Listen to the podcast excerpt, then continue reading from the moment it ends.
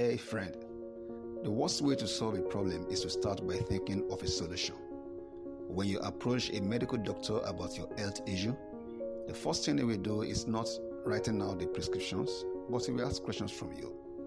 Remember the last time you took your car to your mechanic? It didn't start his diagnosis session by dismantling the car, but he asked you questions about the car. When questions are asked, problem will be properly defined, then getting solution won't be a challenge. In my definition, knowledge is getting the right information. Intelligence is asking the right question with the information gotten.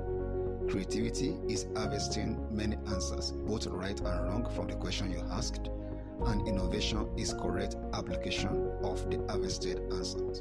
So look at the problem in your hand today, ask the right question. Look at that business, ask the right question. Look at your family, look at your finance, ask the right question, and definitely you'll get the right answer.